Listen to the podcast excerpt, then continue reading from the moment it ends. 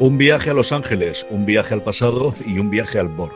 Todo esto y mucho más nos ha traído Asimilación, el tercer episodio de la segunda temporada de Star Trek Picard, que una semana más nos disponemos a analizar entre este que os habla CJ Navas, Jorge Navas. Jorge, ¿cómo estamos? ¿Qué tal? Muy bien, aquí. Mucho más de comentar el episodio también. Y don Daniel Simón, Dani, ¿cómo estamos? Hola hermanitos, nunca vida y que pille la mierda. Además, de verdad que está la cosa complicada, sesión doble. Hoy tenemos, aquellos que nos estáis siguiendo en directo a través de eh, twitch.tv barra fuera de series, en podcast ya sabéis que lo separamos para que lo podáis escuchar después. Hablaremos aquellos que nos escucháis en directo, primero de Picard y después del último, del último episodio de la cuarta temporada de Star Trek Discovery. Vamos a meternos con todo eso, pero Jorge, como lo hiciste ya en fuera de serie, yo creo que lo podemos hacer también ahora y comentarlo, que tenemos actualidad de Star Trek, volvemos a tener noticias y es que ni más ni menos que tenemos a la tercera persona que va a al capitán James Tiberius Kirk en la pantalla. Sí, hay, se me ha pasado por un momento el, enlace Perdón, sí, el diario de Paul, Paul, Wesley, tenía, el, nombre, el, la vez tenía. Sí, Paul Wesley va a hacer el, las veces del capitán, del capitán Kirk. Eh, Don Carlos la hizo un poquito porque, porque su, papel más famoso pues es en, Crónica si no me equivoco, pero bueno, eh, la verdad es que, el, como decías, la, la foto que, tiene que da sobre todo el, traje, mira que queda bonito el, traje eh, eh, naranja. Y, es una cosa que tengo ganas de, ver, cómo, cómo hacen el, tema de la licra, porque al final es, es lo que, sobre todo habituados ahora los trajes de, en Discovery y también en Picar, y más aún los, los, a los trajes esto de descenso que con las lucecitas y todo esto, a ver cómo queda en el viaje, el este de la licra traído ahora hoy en día. Eh, pero vamos, de momento lucir luce muy, muy, muy bien y joder, también una noticia chula que sabe que, que Picar, que bueno, que algo que podríamos anticipar, pero que Picar va a estar por ahí, eh, eh perdón, que también Kirk va a estar por ahí lanzando de vez en cuando.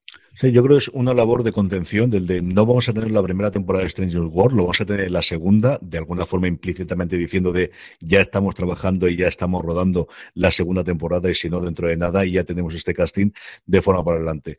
Dani, ¿qué te parece a ti esto de que tengamos una tercera persona haciendo Kirk, porque en su momento lo de Pine no nos acaba de convencer y luego estamos todos encantadísimos con él. ¿eh? eh bueno, eh, después, de haber tenido un tercer Spock, pues tampoco pasa nada que tengamos un tercer Kirk. y, además todos han salido bien, ¿eh? O sea, mira que era que los fans iban a tenerlo bajo escrutinio, pero si hasta Zachary Quinto convenció al mismísimo Sheldon Cooper de que podía ser un buen Spock distinto a Leonard Nimoy, y después ha llegado Peck y nos ha encantado como Spock, pues, pues, pues, vamos a dar un voto de confianza a este señor, yo creo que sí. A mí me ha gustado mucho la foto, de verdad. Y él, yo en Crónicas Vampíricas se ha visto en mi casa, yo he estado al lado viéndolo, no me parece mal. Siempre me gustaba mucho más el que hacía pareja protagonista con él, que lo habíamos visto eh, anteriormente en Perdidos y tenía ese corazoncito conmigo. Pero me gusta mucho, es que la imagen me parece que está muy bien seleccionada. En fin, que, ya hacer fotos para esto y no vas a enseñar una foto en la que el señor salga mal. Pero me ha gustado, me ha gustado. Creo que tiene el aire, el, el, aire, el aura que podría tener un James Kirk joven y que si era chulo después, no te digo yo lo chulo que era en sus momentos previos de la academia y a ver qué es lo que ocurre cuando veamos ese Strange New Worlds, la segunda temporada, que es contra Saldar Kirk, no en la primera. Vamos a meternos ya en faena, nos metemos ya con spoilers en este tercer episodio, en esta asimilación. El guion corre a cargo de Killy Rosetter y Christopher Monfett, los dos eh, veteranos de picar de la primera temporada. De hecho, Monfett venía eh, con uno de los showrunners de esta temporada desde 12 monos, que fue el responsable en su momento de la adaptación de la película eh, en serie de televisión. Y la dirección, como os dije la semana pasada, Leah Thompson, la protagonista de El Regreso al Futuro, la que hacía de la madre de Mark Fly, que se ha metido directora desde el 2006, que era muy fan de Star Trek y que al final ha dado el salto y no solo dirige este episodio, sino también el de la semana que viene. Y yo creo que lo hace muy, muy, muy bien, especialmente en, y ahora los comentaremos, esas relaciones femeninas, esas relaciones entre Borg y la doctora que me han encantado. La sinopsis, Picard de la tripulación vuelven a Los Ángeles en 2024 en busca del observador, que puede ayudarlos a identificar el punto de divergencia en el tiempo. Siete, Rafi y Ríos se, internan en un mundo desconocido, 400 años en el pasado, mientras Picard y Jurati intentan sonsacar la información a un aliado imprevisto y peligroso. Que anda que le fastidia mucho decir a la reina Borg si ya hemos visto la anterior. En fin, ¿por qué te alargas? Estas cosas. Empezamos con cada una de estas partes. Yo creo que lo primero que tendremos, Jorge, es cómo se ha resuelto ese momento de invasión y de detención que teníamos por parte de los agentes de la Confederación y del segundo de a bordo, que a mí me ha recordado a cómo se resolvían las tramas en los Batman de West, en la que estaba siempre Batman y Robin colgando de algo y a los tres minutos estaban liberados. Y aquí ha sido poco más o menos lo mismo. Sí, ha, quedado claro que la mano derecha de la presidenta es un medianías también al, uso y, su, y, su, y su guardia de corps son también dos um, soldados de mierda, básicamente, porque vamos, consigue meterse ahí en la nave, transportarse y luego hacer el ridículo. O sea, es que es, bastante tremendo. El, pero bueno, a ver, que es normal, que, que nunca jamás mm, sabemos que todas escenas siempre tienen que resolverse así, pero un poquito lamentable, sobre todo además el, el cómo entran, eh, ellos disparan eh, no, en, no, no, en el modo este de desintegración, sino en el modo medio aturdín, medio tal, porque es con la, la, herida que dejan a Elnor, pero luego es que caen como, como chinches de una manera bastante lamentable. Entonces, pero bueno, que es lo que tocaba hacer. No, no, no, no había más y además solamente por el detalle de cuando la, la Gena Borg toma el control de la nave, los, eh, los, mm, eh, los, mm, los, misiles, bueno, los, los estos de, de, protones cambian el color verde, ya por eso merecía la pena. Pero el resto, pues bueno, una escena que, que teníamos que, que superar y, y, poco más. Pues situar los fases en vaporizar, que es algo que no existía en la, en, en la continuidad normal de esta tren, no existe, ¿no? Pero ya sabemos que los universos tipo universo espejo, donde la Federación es fascista, eh, las armas son, son como son. El, fíjate, no dura mucho y se me hace largo. El, quería ya la chicha de que viajaran al pasado. Y de hecho, si una crítica le hago al capítulo es que no me saquen al, al, testigo todavía, ¿vale? Que nos han dejado pistas, nos han dejado también los labios. Es muy previsible pensar que el próximo capítulo va a salir, pero el capítulo es el libro al cliffhanger del capítulo anterior, de que nos ha pillado los malos, y el viaje al pasado. Y lo de la reina Borja arrastrándose y asustando a Agnes, que da bastante miedito, hubiera es de esas escenas que hubieran tenido más efecto si no nos lo hubieran chivado en el sneak peek del anterior. ¿vale? Pero, pero, Cierto, pero eh, está bien hecha, da miedito, y luego hablaremos de Agnes y la reina Borja, que hay tela.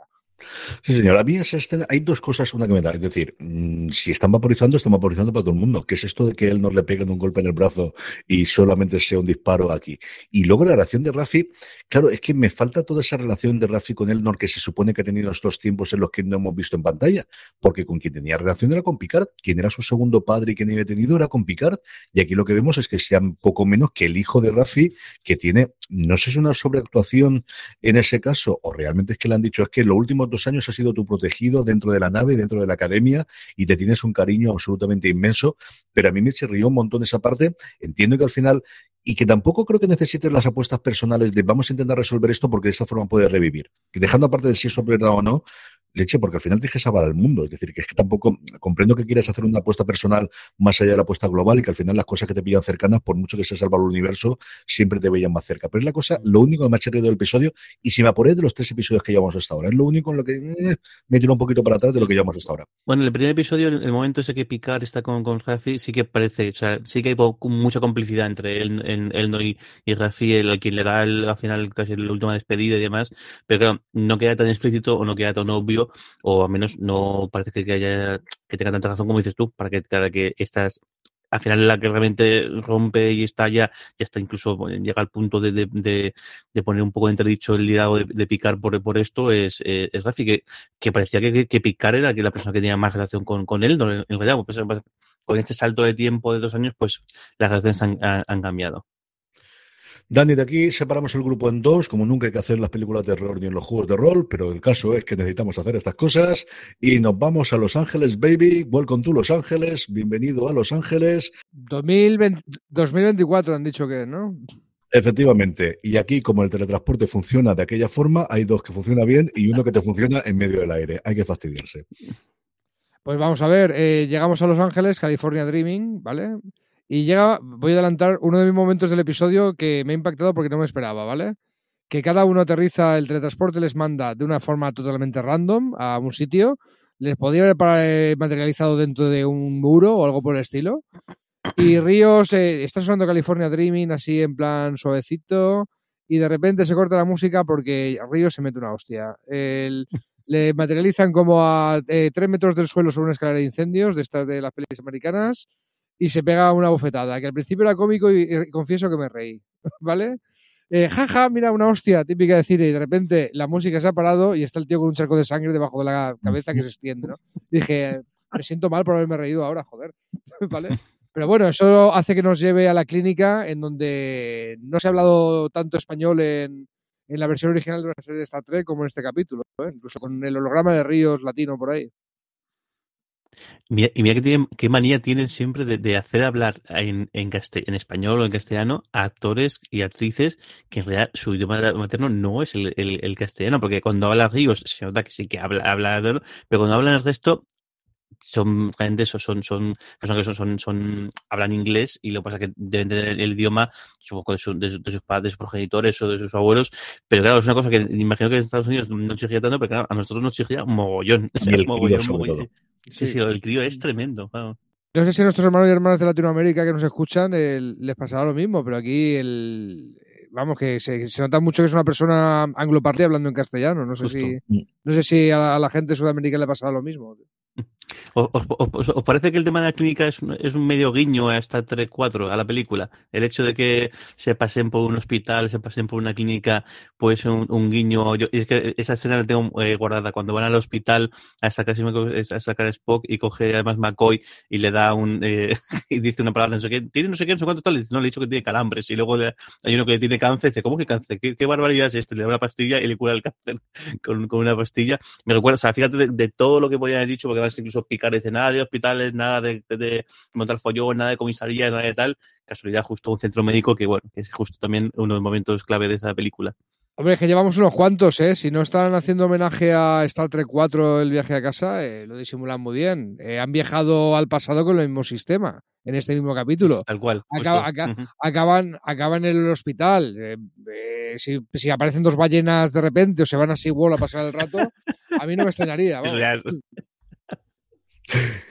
A mí, quitando esa parte, me ha gustado bastante, me gusta Ríos, porque me parece, a lo tonto, lo tonto, nos hicieron un equipo en la mar de apañado de personajes no secundarios, sino de personajes principales alrededor del gran personaje, que al final la serie se llama Picard, no nos engañemos, y yo creo una forma que quizás no nos dimos cuenta tanto en la primera temporada, pero yo creo que estamos descubriendo o redescubriendo desde el principio de, de esta segunda, un equipo en la mar de apañado de personajes que, que rodeen a, a, a, Stewart, que al final el hombre tiene su edad y que tampoco puede estar absolutamente siempre ni haciendo esfuerzos físicos ni cosas similares más aún con el rodaje en pandemia, que yo creo que es una cosa que también buscaban. Me ha gustado mucho Ríos, creo que la complicidad barra, veremos si relación amorosa que puede tener con la doctora, que te la telegrafían desde el principio, pero creo que tienen química entre los dos, y luego el rollo con el, con el, el comunicador, pues eso, es lo que ocurre, ¿no? Vas a ver el pasado y siempre te dejas un cacharro para que puedas tener una movida después. Esto es lo que siempre ocurre en estos casos.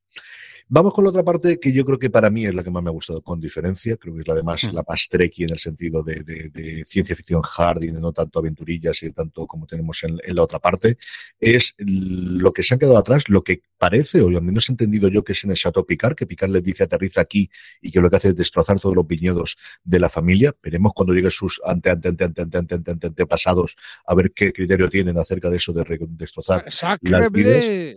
Sí, sí, vamos, y espérate las escopetas y el resto de las cosas.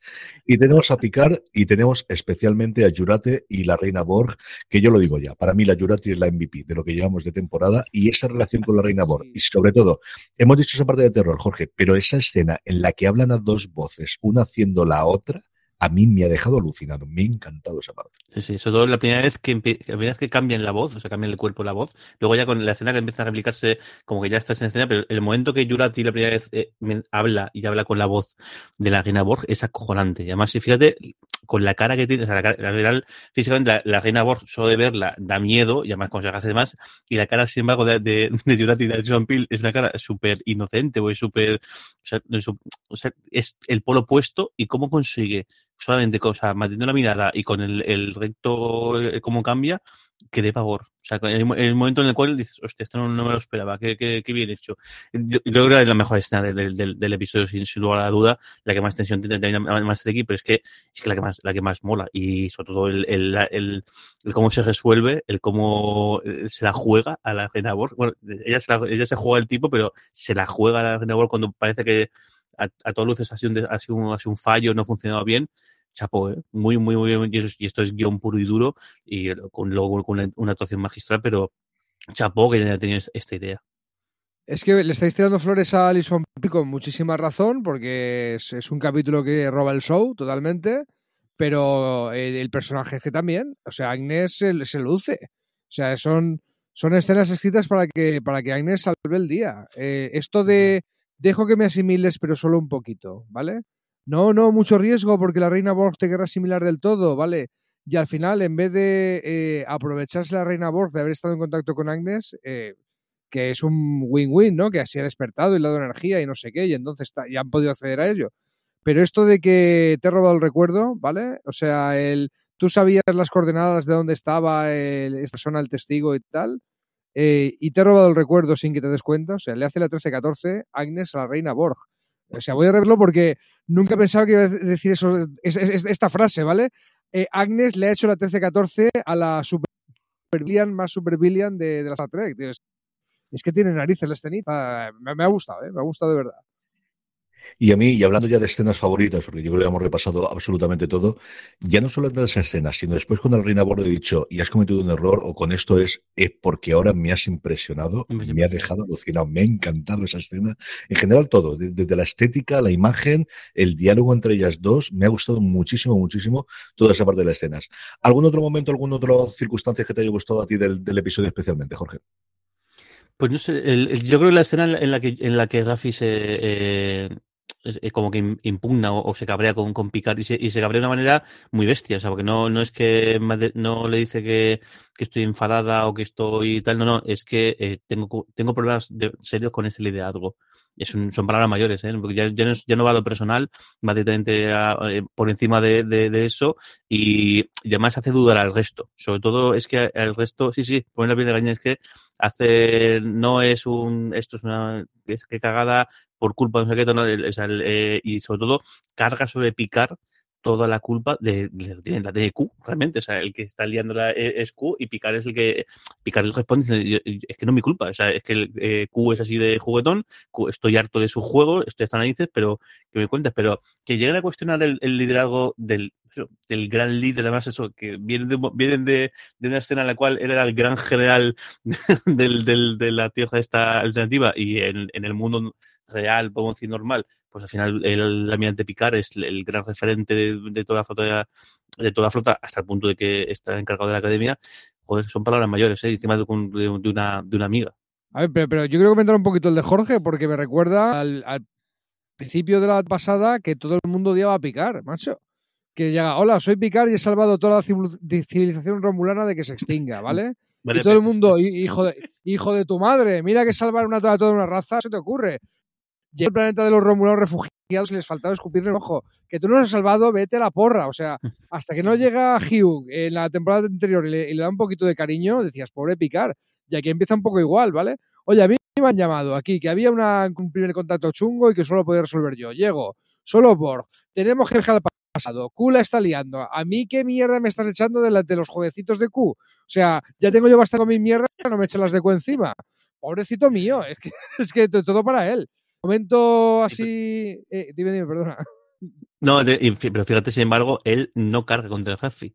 Él lo que intenta es explicar, en, te dije entender esto porque, hay que hacerlo hasta el punto, claro, internamente, ¿qué, qué es lo que está pensando Picar? Dice, si es que si por mí fuera, hubiese ejecutado a la reina Borg hace un momento, que era que, lo que la cosa que puede, pues, haya fantaseado más en toda mi vida, pero como él sí que al final es, el líder, ¿por qué? Porque está por encima, está por encima de eso y lo que entiende es que, el, que por encima de, lo que él pueda pensar, lo que él pueda ver, incluso de la pérdida de, Elnor, que seguro que él está llevando, también fatal, está la misión y está el objetivo porque se está jugándose el, universo conocido, nada más y nada menos. Hay, otro, hay, otro momentazo también que es la frase de Lola Locutus, soy la reina Borg. ¿Qué quieres? Pues para empezar unas piernas. Pero me conformo con tu nave. Tienes otro momento divertido. La, reina, la reina en el colectivo son unos cachondos, ¿eh, tío? Tienen ahí el concurso de monólogos de, colectivo de Borg o algo por Y de chiste fácil. Totalmente. Hemos nombrado un poquito a Q, que aparece nada, unas meros imágenes en este episodio. Veremos a ver qué ocurre en los próximos. Alguna cosa sabremos al final del, del programa. Pero yo creo que es el momento para dar el paso al, rincón conspiranoico, de, de, qué tenemos y de teorías distintas. Tenemos siempre la perenne de qué busca Q o qué ha hecho Q o por qué Q ha intervenido, pero aquí se nos abre desde desde luego, en, clarísimamente la primera gran incógnita de lo que parece la temporada, Dani, que es quién es el observador, si es Guinan o tú tienes alguna otra teoría también. Yo ya os lo dije la semana pasada, para mí es Data, porque la cabeza de Data recuerdo que está ahí, en En el podcast presenté el episodio Times Arrow, transición de la quinta a la sexta temporada de la nueva generación. Miradlo en Netflix, que es de esos capítulos que se pueden ver sueltos. Es un capítulo doble, en hora y media lo tenéis liquidado. Y va en torno a que hay un bucle temporal que tienen que construir para que no se rompa, que la cabeza de data, que si la enchufas eh, te abre los ojitos y te habla, ya está en el siglo XXI, eh, ahí en una cuevecita, eh, precisamente en California, ¿vale? Cerquita de Los Ángeles. Eh, más cerca de San Francisco, que está al norte, pero bueno. El, y eso, unido que hemos visto de paisano en el siglo XXI, que tendrá que salir Brent Spiner, pues ya te digo, o es un antepasado del Dr. Runyon Sung, que se parece mucho, o es la cabeza de data metida en un cuerpo. Y la cabeza de data está por ahí, así que esa es mi apuesta. Lo de que habéis puesto de Guinan, hombre, pues tiene su gracia también, porque Guinan también ha viajado en el pasado. Guinan sale en ese episodio de Times Arrow eh, en el San Francisco del siglo XIX con Mark Twain, incluso sale Guinan hablando con Mark Twain, ¿vale? Como es de una raza longeva, pues se supone que vivió y estuvo en esa época, pues eh, podría ser perfectamente, porque ya sabemos que Guinan ha estado en el siglo XIX en California, ¿por qué no va a estar en el XXI? Podría ser. Jorge, ¿cuál es tu apuesta con El Salvador? ¿Y tiene relación eso con, por qué todo se va al carajo, que es lo que dicen ellos de que aquí es el punto de inflexión que hará a ese momento en el cual, y no hemos hablado de esa relación entre Siete y, Rafi, de cuando se van a hacer la foto y ven desde la lejanía, esas, pues eh, gente que hay viviendo en la calle junto con los grandes edificios y ven el incendio lejano y dicen, estas son las, pues eso, los orígenes de lo que vamos a ver después en esa confederación, en este futuro, en este futuro eh, que hemos visto 400 años después. ¿Crees que que tendrá relación esas dos cosas y quién crees que es el observador? No lo sé, porque habrá que ver también el, papel que tenga el observador. No sé si el, observador es alguien que ha, alguien que ha bajado al Yo creo que sí que creo que es alguien que ha, viajado al pasado y como que está colocado ahí eh, para ver que, o sea, que todo se mantiene o que, o cuidar o incluso puede ser la persona que en un momento dado sea quien detecte ese que ha habido ese cambio en la historia o que ha habido ese, eh, ha ocurrido algo que esto va a tener una repercusión en la historia, que quizá van por ahí, es decir, eh, saben que la historia ha cambiado, hay una persona que viaja al pasado, él tiene que estar observando ciertas, ciertos eventos o ciertas cosas y es el que detecta ese momento eh, con una falla. No sé, yo me inclino más por el, me, inclino más por, por lo de Ben Spiner por eso, porque, porque lo, hemos visto también en el, en y no sé si, si la participación de Guppy Volver irá más allá de, de, este, de, esa primera escena, de ese primer capítulo o, o no. Y todavía nos falta por ver Ben Spiner, que sí lo hemos visto en ese, en, en ese anticipo pero ni idea, de momento todos son, son incógnitas y todo está abierto y hay eso, no solamente quién es el observador, sino qué papel juega y de dónde sale. La otra duda que yo tengo, Dani, y para poder teorizar un poquito, es aquí parece que hay un principio de una gran amistad, no sabemos si asimilada o no, entre Jurati y la reina, luego veremos alguna cosita más en el avance de los próximos episodios.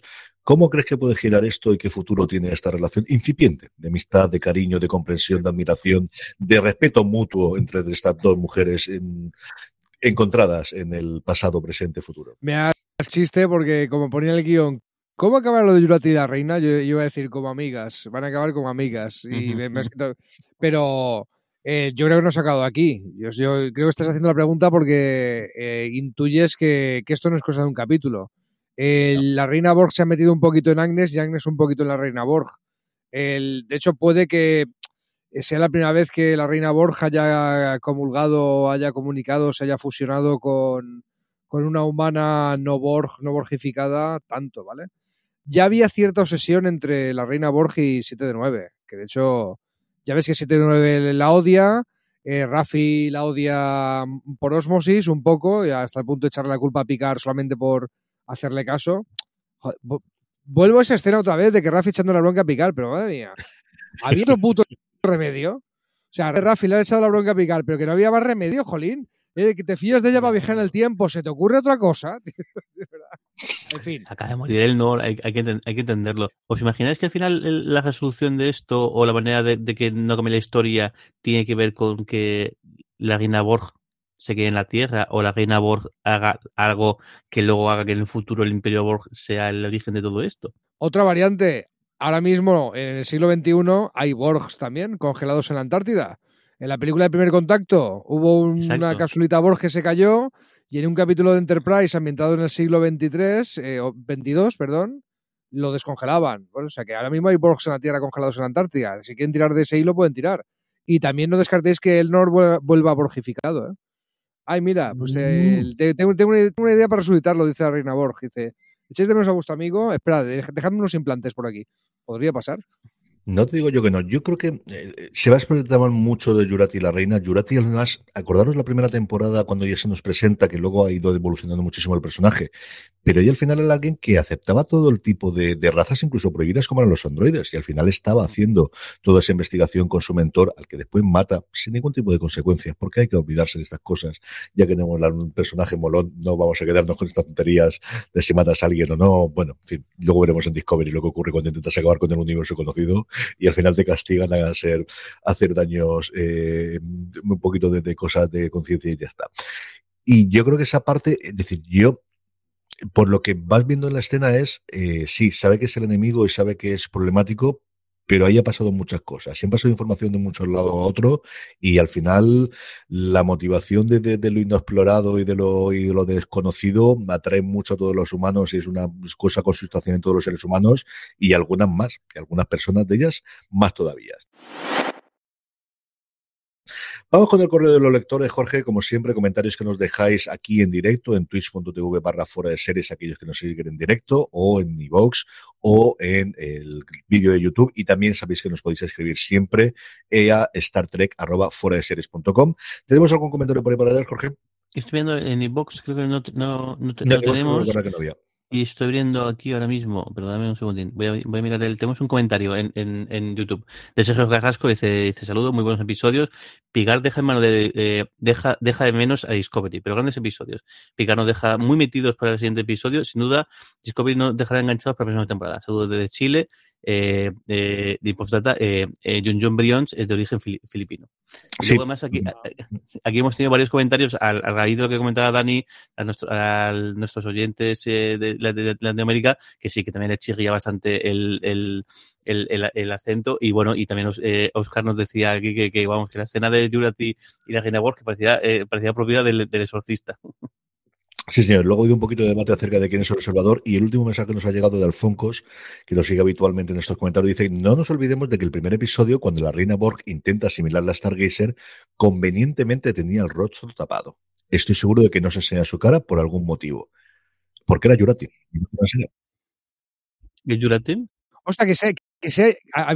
Un momento, ¿has dicho que, que, a lo mejor es Jurati y por eso tiene la cara tapada? Jurati, que claro, pues es Jurati. Sí, sí. me parece un pedazo de teoría, tío. Me parece muy buena, tío. Sí, sí, sí. Sí, a veces tengo, tengo mis días. Pues me parece muy buena, tío. Ponla, ponla ahí en el rincón conspiranoico, tío. A ver. Hay un diálogo muy curioso que es cuando, cuando la reina Borja entra en, la Stargazer y dicen, esto es nuevo. Y es que como clava los, los, los esto, dice, necesito poder, pero alguien, no, es que no recuerdo quién, quién, lo dice, dice, esto es nuevo. Y bueno, pues también puede ser que Jurati eh, sea una buena, una Creo que era Jurati quien decía eso. ¿eh? This is new, no me acuerdo quién era. Ahora luego veremos el episodio y lo comentaremos el próximo día en el follow-up. No me acuerdo exactamente si era uno de los que había, de que el hecho de que tuviese esos tentáculos y, y directamente intentaras asimilar la nave no era una cosa que habitualmente hiciste los bots. Sí. Pues, pues, pues, pues manía que tiene también esta mujer con las similar naves, ¿eh? O sea, las, eh, no sé, las, algo la necesita para tener energía. Y, ¿no? sé si, porque al final es los personajes principales de la serie, pero claro, no sé si Cuba habrá transportado a alguien más, porque por ejemplo también tenemos el personaje de Androide, que tuvo tanta repercusión en la anterior temporada. Está totalmente perdida, salió en el primer episodio y no hubo vuelto a saber absolutamente nada más de ella. No sé, quizá también tenemos ahí alguna bala que puede ser...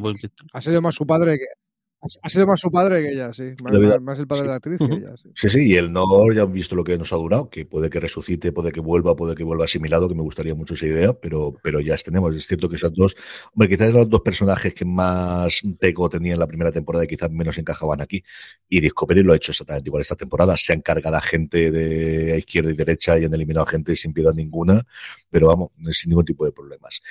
En The Ready Room esta semana se lo han dedicado plenamente a Discovery, menos, evidentemente, la escena final, porque no íbamos, teníamos un nuevo episodio de Discovery para enseñar la escena final. Y tenemos también tráiler. Tenemos un minutito de escena y tenemos 31 segundos de tráiler. Así que este es el momento en que aquellos que no queráis saber absolutamente nada del cuarto episodio, todavía sin título, pero eso sí, también dirigido de Lobo por eh, Lea Thompson, igual que el anterior episodio, pero no tiene título ahora, cuando estamos grabando nosotros esto en la noche del lunes en hora española. Sí que tenemos las otras dos, así que como os digo, si no queréis saber nada más, nada, esperáis si estáis en directo unos cinco minutos aproximadamente que hablemos de Discovery. Los demás, pues ya podéis escuchar para el próximo podcast, aquellos que nos escuchéis posteriormente en la versión en audio. ¿Estáis preparados, queridos? ¿Qué queréis ver primero? ¿Qué os apetece más? Mm, El, el, tráiler, ¿no? no Es, me mí, sin vergüenzas. es tráiler y es, sneak peek, ¿no? O sea, es, Primero el tráiler. te- tenemos primero tráiler, primero tráiler. Además, yo, yo no lo he visto, ¿eh? Yo, yo tampoco. va a ser súper sincero todos los comentarios y los wow. Vale, esto es lo a puedo poner con los subtítulos solo generados. No, lo puedo traducir, penar. Es que con el tiempo tenía que haberlo subido antes. Voy a intentar ponerlo. ¿Lo queréis en somalí o en samoano? ¿Cómo Yo soy, más, yo soy más del coreano, pero ya como, como Sí, tú lo veas. Venga, ya está en español. Vamos para allá. ¿Preparados? Venga, 30 segunditos para disfrutar de lo que nos va a traer el nuevo episodio, el cuarto episodio de esta segunda temporada de Picard. We only have three days before the future is changed irrevocably. Así que ya tenemos otra cuenta atrás. Oye, aquí de tres días en tres días. ¿eh? Esto, Solo tenemos tres días para esto, resolver las esto lo hemos comentado, que también, o sea, que, el- que ha viajado el pasado para intentar evitar que ocurra algo y al final Ríos está votando por su lado, con lo cual van a tener que, que- que parchear la cagada original y van a tener que parchear la cagada nueva de que Ríos ha hecho el indio y ha perdido la chapita por, por un lado. Que eso también tiene su miga. Pero la crítica social aquí con lo de Sí, Ríos es sí, tremenda, ¿eh? es O sea, un personaje no latino no hubiera tenido estos problemas con la policía en, en Los Ángeles del siglo XXI. O sea, Aquí vemos a Ríos en- en un furgón eh, típico de todas las películas y todas las series americanas de llevar a la cárcel. Lo vemos además todos con los brazos para abajo que están detenidos, con esa redada del ICE que, que han hecho desde el Servicio de Inmigración americano. Algo lo ves, ¿no? ¿eh? La migra. La migra. We need a way to find Rios and get back to fixing the timeline. Are you suggesting we steal a vehicle? Are you guys alive? Please, please tell me you're alive. We must find a way to bring us home. It is Y este señor. ¿Quién es ese? Debe ser el observador, ¿no? Aquí tenemos un señor con los ojos blancos, el pelo largo.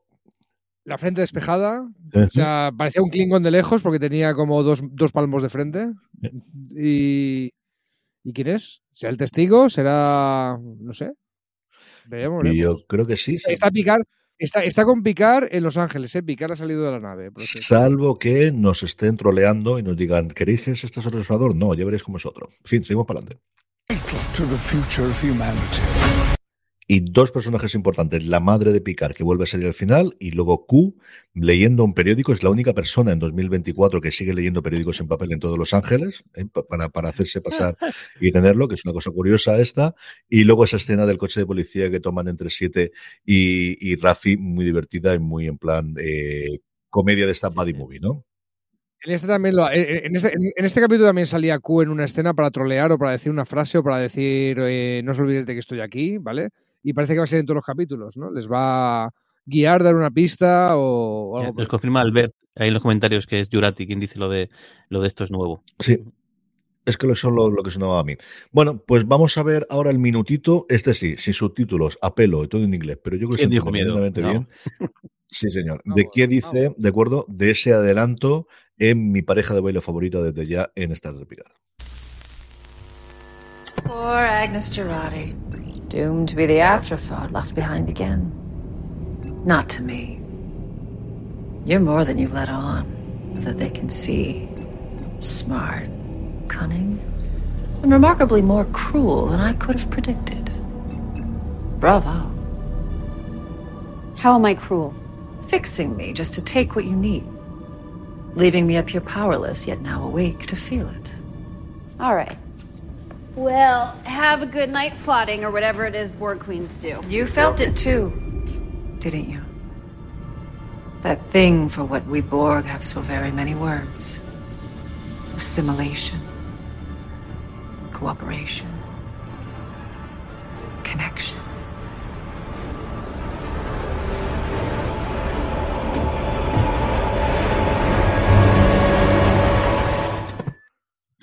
Alucinado. Mm-hmm. Me encanta. Este momento de la relación, de decirle, tú y yo, nena, tenemos futuro, de esto tenemos que aquí, no nos vamos a ir, me ha gustado muchísimo, muchísimo, muchísimo. Hay un detalle visual muy, muy bonito y es como está Jurati en la consola y vienen fogonazos verdes que le van iluminando la cara. Es, una, es un recurso eh, de, de, cine, pues, como anticipar algo o dejar alguna cosa, porque además es una cosa que se hace posterior y no, no creo que la buena lo, lo hicieron ahí en directo. Y es como ir dejando ya lo que se llama el, el, el, de pan para que veáis cómo va a ir desarrollándose la cosa. Yo, yo- yo solo sé- eh, estoy pensando viendo esto, que cuando se enteren Siete y Rafi de que se han asimilado y medio fusionado con esta, la bronca que le va a caer a Agnes. verás. Igual ya no. ¿Qué has hecho qué? O sea, siete, siete de nueve, una tía ex-Borg que cada vez que pasa por lejos se toca porque se ve todavía se ve rara, ¿vale? El, verás la bronca que le echa la pobre. Igual es un poco tarde. ¿eh? Sí, Agnes está para que le echen la bronca. Que eso estoy con Jorge. Igual Agnes ya no está para que le echen la bronca a esas alturas del partido. En fin, que nos está encantando esta temporada. Yo creo que eso coincidimos todos y la gran mayoría del público, para que vamos a decir otra cosa que está viendo eh, Picard, que volveremos la semana que viene, en el que ya solamente tendremos Picard, porque ya terminará Discovery. Así que gracias por estar ahí, Jorge, Dani. Nos volvemos a ver nosotros aquí en directo en 30 segundos, aquellos que nos estáis viendo también, a todos los que estáis oyendo en formato podcast. Mañana colgaremos la segunda parte en sobre Discovery. Jorge, un beso muy fuerte hasta nada, dentro de 30 segundos, o hasta mañana, depende de cómo está. Dani, un beso muy fuerte, hasta dentro de 30 segundos. A todos vosotros, volvemos en directo dentro de nada, en podcast. Nos escuchamos desde mañana con Discovery. Engage.